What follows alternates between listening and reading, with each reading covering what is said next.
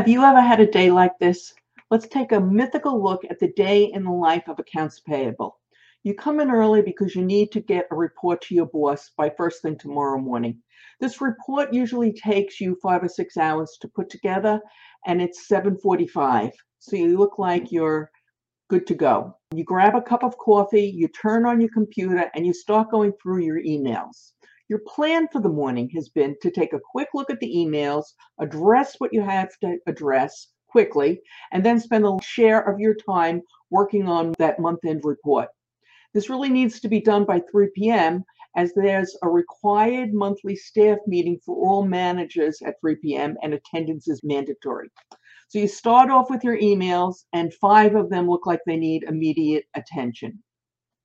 The first is a request from a vendor for a payment status on a payment that was due last week. A quick system check reveals that the processor still has it. The second one is a stern email from a vendor about a short payment. They are not happy about the deduction you took on a broken widget. The next request is an ASAP request from your controller, aren't they always? For an immediate update on how the AP department is preparing for the 1099 reporting season. The controller wants to review it before forwarding it to the CFO, and the CFO needs this information for a presentation to the board of directors this afternoon. There was a debacle last year where a 1099 was sent in error to the company of the son in law of one of the board of directors members, and the whole thing wasn't pretty. So everybody's trying to make sure that they get that handled well this year. The fourth is an angry email from one of the senior managers wanting to know why his expense report has been returned with a note to remove the meal for a spouse that he had included. The manager claimed that working 70 hours the prior week meant he was entitled to take his spouse out for a nice meal on Saturday night. And lastly, and probably most disturbingly, there's an email from the lead processor who typically goes into the invoice email account and distributes the work. And she's telling you that she's going to be out for at least two days because she has the flu.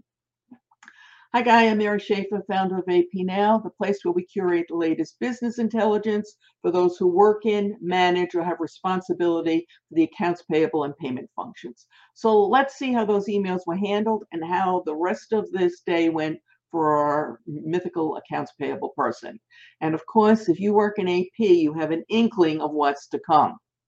So after providing the information about the 1099s to the controller and forwarding the email from the unhappy vendor about the deduction from the broken widget to per the purchasing executive responsible, you head out now to visit with your processes. It is now 8:45 and you're a little behind on your day, but you're still optimistic about how things will turn out. You want to find out information on that payment that was due last week and see who on your staff has bandwidth to take on some of the more immediate tasks for your absent lead processor. While you are hoping this whole thing could be accomplished in perhaps 10 or 15 minutes, this was not to be. On your way, one staff member stops you with a question about a complex invoice they are processing and another demanded to know why they couldn't borrow vacation time from next year in order to take the week between Christmas and New Year's off. That's the week when really no one is supposed to have holiday at the company because it's the company's fiscal year end and the year end is always harried. Also, the company has a strict policy against borrowing vacation time. While the 10 minutes spent with the processor on the complex invoice was reasonable, the 20 minutes spent trying to explain the company policy and the fairness regarding vacation time was a complete waste of time. Not to mention, this was a conversation that should not have taken place out on the floor anyway. By the time you return to the office, it's now 9:15 and after 30 minutes discussing workflow over on who can take care of what, you head back to your office with two small unassigned tasks that you'll have to do yourself everyone is pitched in, so you really can't complain too much. However, on the way back to your office, someone from purchasing intercepts you and asks if you could take a quick look at a spreadsheet they are putting together. They say they think that one set of figures that was provided by one of your staff members is not correct, but they can't put their finger on what went wrong. After 35 minutes of trying to figure out what went wrong with the numbers your staffer gave them, you discover that the purchasing person has put a plus sign instead of a minus sign in one of the formulas. When he fixes that, the numbers look fine. My bad, he says, giving you a big grin. You try not to snarl at him and you get back to your office at 1020. Has this ever happened to you? Feel free to vent in the comments below if you have. We share your pain. So you forward the email regarding the late payment to the processor who has promised to look into it and respond this morning. You quickly take on the two tasks that the lead process would have normally handled, and then you get ready to start working on your reports. It is now 1045. You have a long shot of getting the work done. You open up the Excel spreadsheet and you have five minutes worth of peace until the processor with the late payment shows up at your door.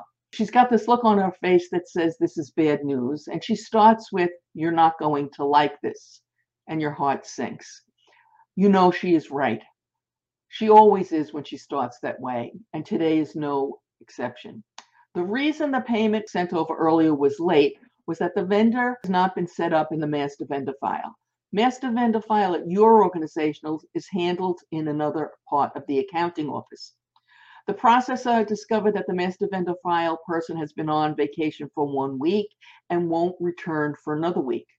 I don't think anyone is setting the vendors up or making changes to vendors, she adds. On average, you get 10 new vendors a week. So there are potentially quite a few unhappy vendors in the offing. Rather than picking up your phone, you haul yourself out of your office and head for the office of that accounting unit.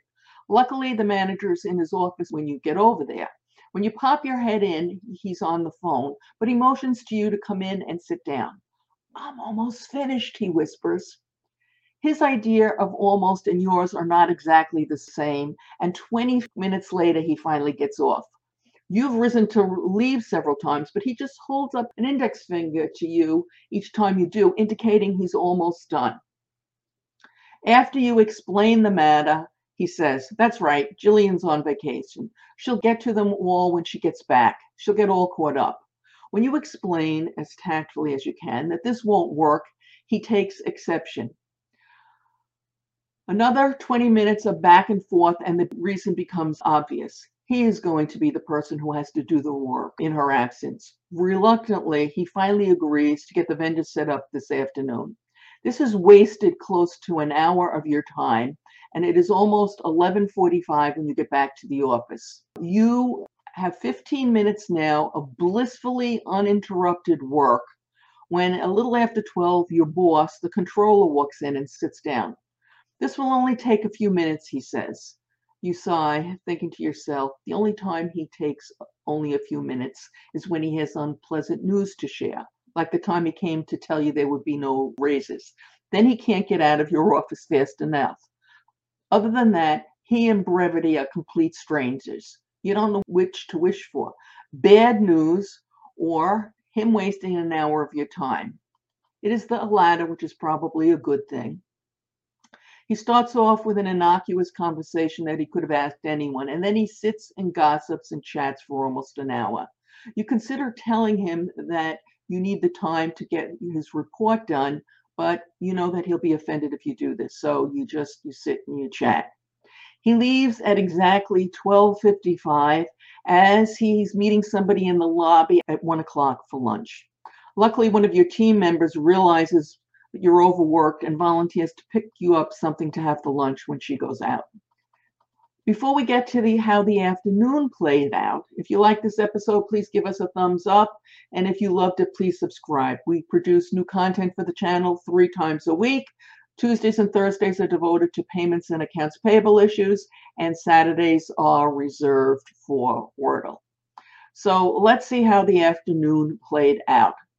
After about 10 minutes of working on your Excel sheet in peace and quiet, the guy with the spouse on the expense report comes in to discuss why you should reimburse him for that meal, given all the extra work he does for the company and how hard he works for it. After you assure him that if it was up to you, you absolutely would reimburse him, even though you really wouldn't. The IRS and company policy won't allow it, and he finally leaves. Alas, this conversation has taken 20 minutes and it is now 1.30 and you're really just getting started on your report. You turn quickly back to the spreadsheet when you hear raised voices coming from the direction of your staff. You quickly get up from your desk and go out to see what's going on. Not surprisingly, other people are either edging towards the confrontation or listening attentively while pretending to work. You find that the admin for the executive VP is demanding from your most junior processor that she immediately issue a check and give it to her so she can give it to the executive vice president who wants to give it to a supplier at dinner that night. You invite them both into your office and then calmly explain to the admin that this violates company policy and audit policy on several levels. You quickly check online and see that this supplier is set up to receive electronic payments and that payment is set to go out tomorrow. You share this information explaining that if the VP is concerned about the speed of the payment, the supplier will get their money more quickly this way, even though you believe that's not the cause at all. What you're trying to do is give everybody a way to save some face. For once, it works, but not after eating in 20 minutes of your time. When the admin leaves, you then spend 10 minutes trying to calm the processor down. It's now 2 o'clock. You have no hopes of getting that report completed before your mandatory meeting, so you don't even try. You do triage. You close the office door, hopefully preventing all but the most urgent emergencies from interfering with your work and begin quickly pulling all your numbers together. You won't have time to analyze them, but if you can pull all the numbers, you can do the analysis and that one page summary tonight after dinner, after you get the kids settled for the night. And that's what you do.